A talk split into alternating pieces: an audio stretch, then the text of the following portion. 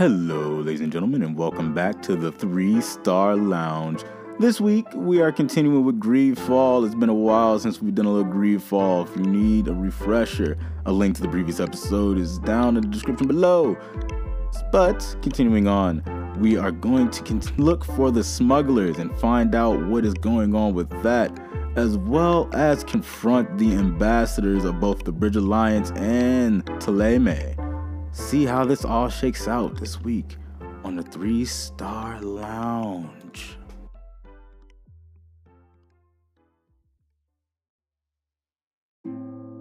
De Sardet couldn't believe what he was hearing. People smugglers hearing Serene. But before he could truly soak in the information he just received, a thought came to mind. Why is it that a cardinal knows of this and what their involvement may be? This could all just be paranoia stemming from his business with the Bridge Alliance, or maybe it was intuition. Either way, he can only truly find out by talking to the captured smuggler and convincing him to give up his cargo. Snapping back to reality, De Sardet tells Vasco he needs to talk to the smuggler before attempting to move past the Naut captain. He was stopped before he could step away. I can't let you just walk in there. Only Nauts are allowed in that area, and I can't be seen bending the rules for a man who's never even stepped foot on a ship. De Sardet began to protest, talking of how he nearly died rescuing his cabin boy. A stretch of the truth for sure, but it seemed to sway Vasco, if only slightly. It was clear to the diplomat that Vasco was unmoved on this, but then the hamster wheel in his head kicked in the overdrive, giving De Sardet an idea for compromise. What if I go in disguise? De Sardet asked, giving Vasco cause to raise an eyebrow. Go on. If you supply me with a Naut uniform, I could simply walk in, interrogate my query, and be out of there, leaving your reputation intact. De Sardet was proud of that one, and the smirk on his face said so. Then Vasco laughed. That may get you in the door, but in close quarters where your faces can be better seen, no Naut would confuse you for one of our number. The scheme was dead in the water until De Sardet noticed all the empty wine bottles in a crate outside where the Nauts were guarding the prisoner. Do the men that guard your prisoners drink on watch? Aye, every night. The men on guard share a bottle or two to pass the time. After all, men in locked cages are often very good at staying put.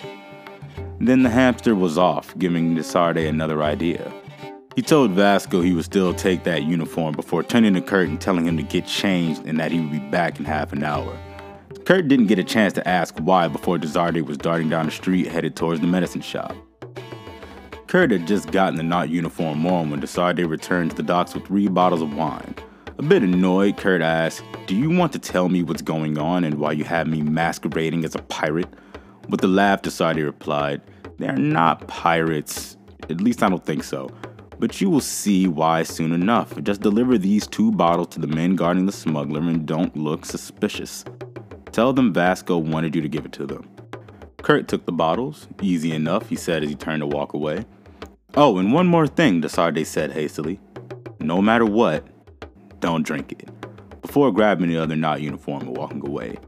Kurt sidled up to the two Nauts at their post in front of the hole, naturally and without looking suspicious in any way, calmly said to them, Strongest wine in Serene. The men looked Kurt up and down. From the captain. One of the Nauts stood up and approached Kurt. I ain't never seen you before, his partner agreeing.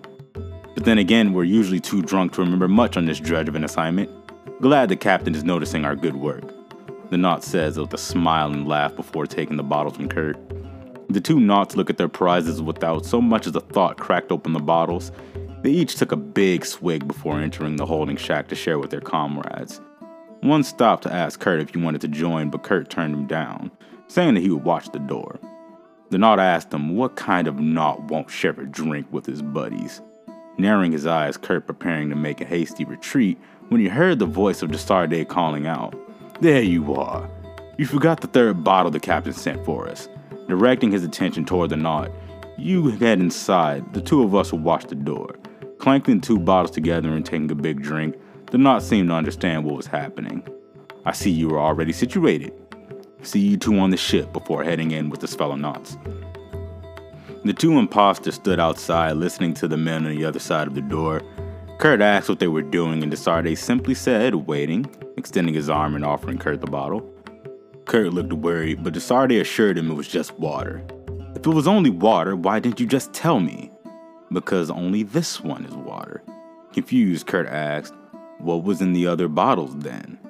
It was then all the noise stopped from the other side of the door. The duo stepped inside to see each of the Nauts fast asleep on the floor, leaving them free to talk with their captive. It was a middle aged man, clearly a seasoned smuggler, sitting in the empty storehouse turned makeshift holding prison. What do you want? The man said angrily. What I want is to know where the people you are smuggling can be found, De Sardet said, pulling up a seat near his cell. The smuggler stood there silently. A true professional. How lovely. Question Are you truly willing to be captive of the Nauts for these people? De Sardet raises his hand to Kurt, catching an incoming pair of keys. After all, some say Nauts possess many magical abilities as masters of the sea. He begins toying with the keys. Just imagine the things they could do to you. The smuggler remains silent, but this time his confidence is melted away. Well, Kurt, it seems we will just have to find them ourselves before standing up and heading out. Wait! The smuggler yells. If ye promises to free me, I'll tell you where I hid him. De Sardet smiles. You have my word. The smuggler tells them he stashed him in a hideaway on the harbor, and as promised, was freed from his cell. This is cause for celebration. After all, a man just regained his freedom, De Sardet says, raising his bottle. Aye, true words the smuggler says before grabbing a bottle off the sleeping Naut and taking a huge pull from the bottle. After the celebratory drink, the smuggler tried to make his way out of the room before collapsing halfway, fast asleep, just like his Naut jailers. De Sardet and Kurt carried the man back to his cell before locking him in again and leaving as if they were never there. Did you really have to lie to him like that? Kurt asked as they headed towards the smuggler's stash spot. With a chuckle, De Sardet remarks, Come on, Kurt, I didn't lie. I did let him free, I just never said how long. Plus, we couldn't just release him, the Nauts are ferrying us to Teer Fradee. It'd be best not going around releasing their prisoners. We're here. The two arrive at a long abandoned shipping warehouse on the harbor. Entering the building, it was as if no one had been in this place for years, smuggler or otherwise. Kurt was beginning to get angry. The damn smuggler lied to us, kicking and breaking a nearby chair. Relax, if you were smuggling out of this building, you would want it to look as unused as possible, would you not? Let's keep searching. The two head up the stairs and were greeted by more of the same, but now with a few locked doors. Just as angry as before, Kurt yells, See, empty. The man was a liar and a criminal. Lost in thought, De Sardet speaks softly to himself as Kurt attempts to open many locked doors on the second floor. There's got to be more to this. This building looks a lot bigger on the outside. Like a lot.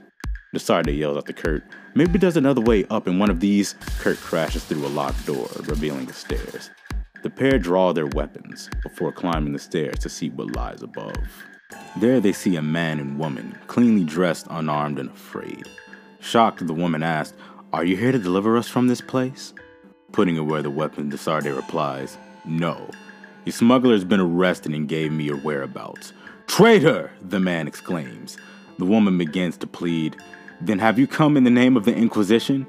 Please, sir, have mercy on our soul, for we are not heretics or criminals, merely historians. Intrigued, De Sardet inquires, Then why is the Inquisition after you, and why are you hiding? I was told personally by the Cardinal of Thélème to turn you in. Why would he care about your work if it was purely historical?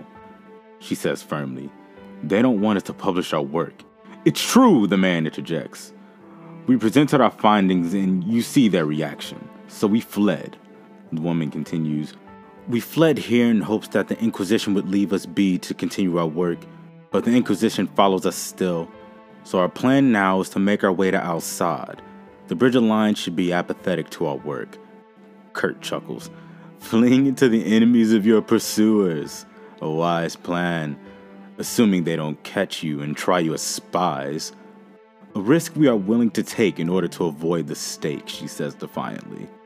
De Sardet smiles. I admire your resolve.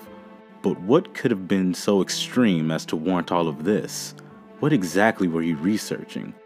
The man steps forward. We were studying the teachings of St. Lucius. Shocked, De Sardet interjected, The disciple of St. Matthias that traveled alongside him until returning to Thélème? That's the one. With the discovery of Teer Fradee we thought it important to study the original text.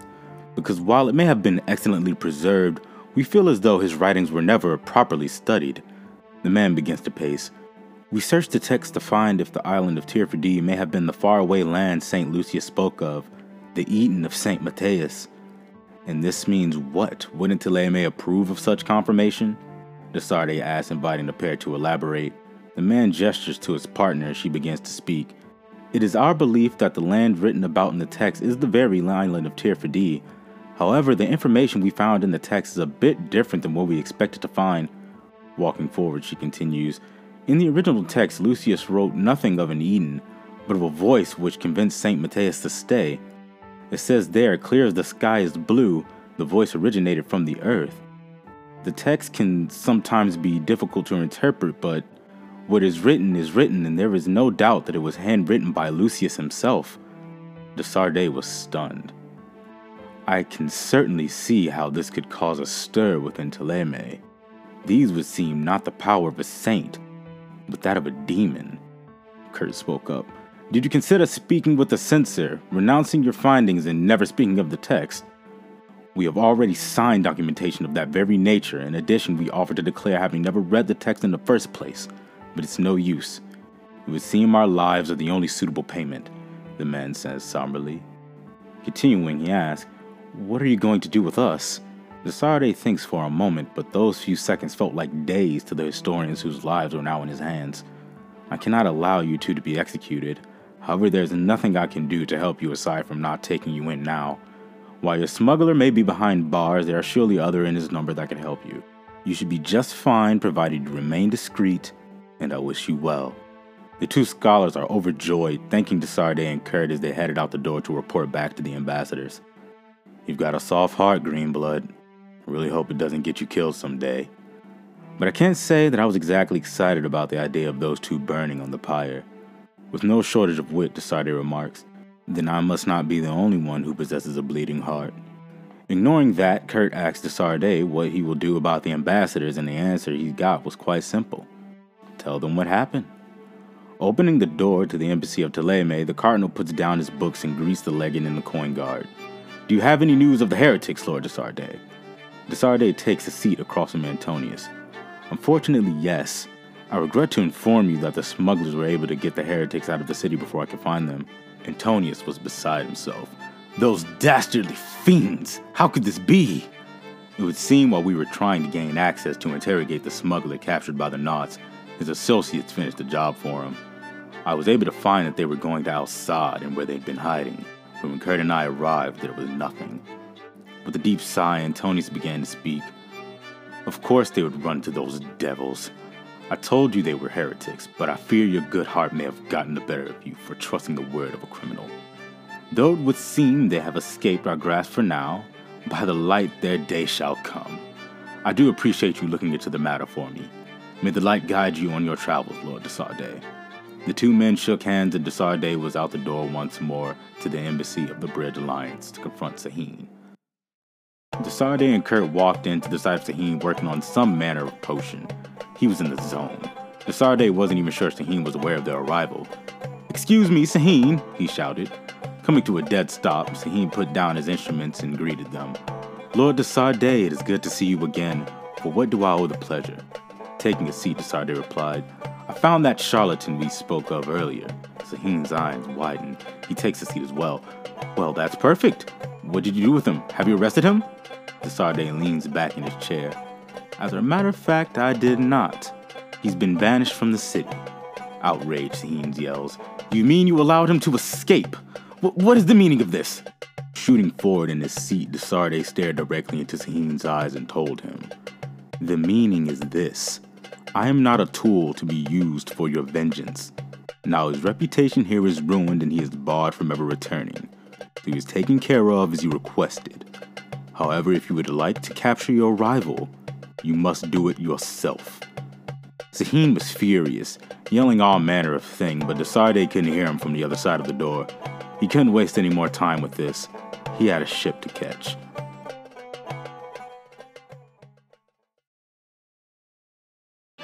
Kurt and De Sardet returned to the docks ready to board. Constantine was there talking to Captain Vasco. Noticing their arrival, Vasco spoke. Well then, Are we ready to go? De Sardet nods. Well, then let's board. Vasco led the men towards a fleet of ships, each more impressive than the last. They were to board the captain's ship located on the far end of the line.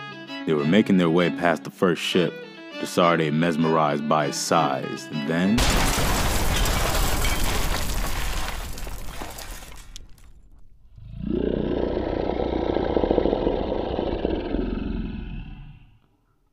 And that is all we have for today. Join us next time when we continue with Greedfall. We will figure out what that noise was, what happened to that ship, and finally step foot on Teer Fradee, a new land of adventure and opportunity. Ah, just can't wait. But in the meantime, if you want to check out anything else I'm doing, you can check out the Three Star Lounge YouTube channel. There I do Would You Watch It? It's a show about taking video games and making light pitches for them as movies or TV shows or what have you. Just something a little different, just something to think a little differently about these IPs.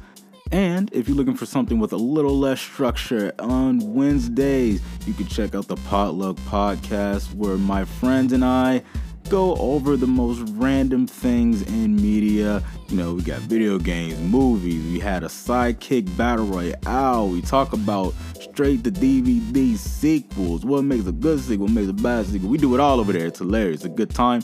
The Potluck Podcast where you get what you get. And I thank you for listening to this, the Three Star Lounge podcast. And I hope to see you on the next one. Goodbye now.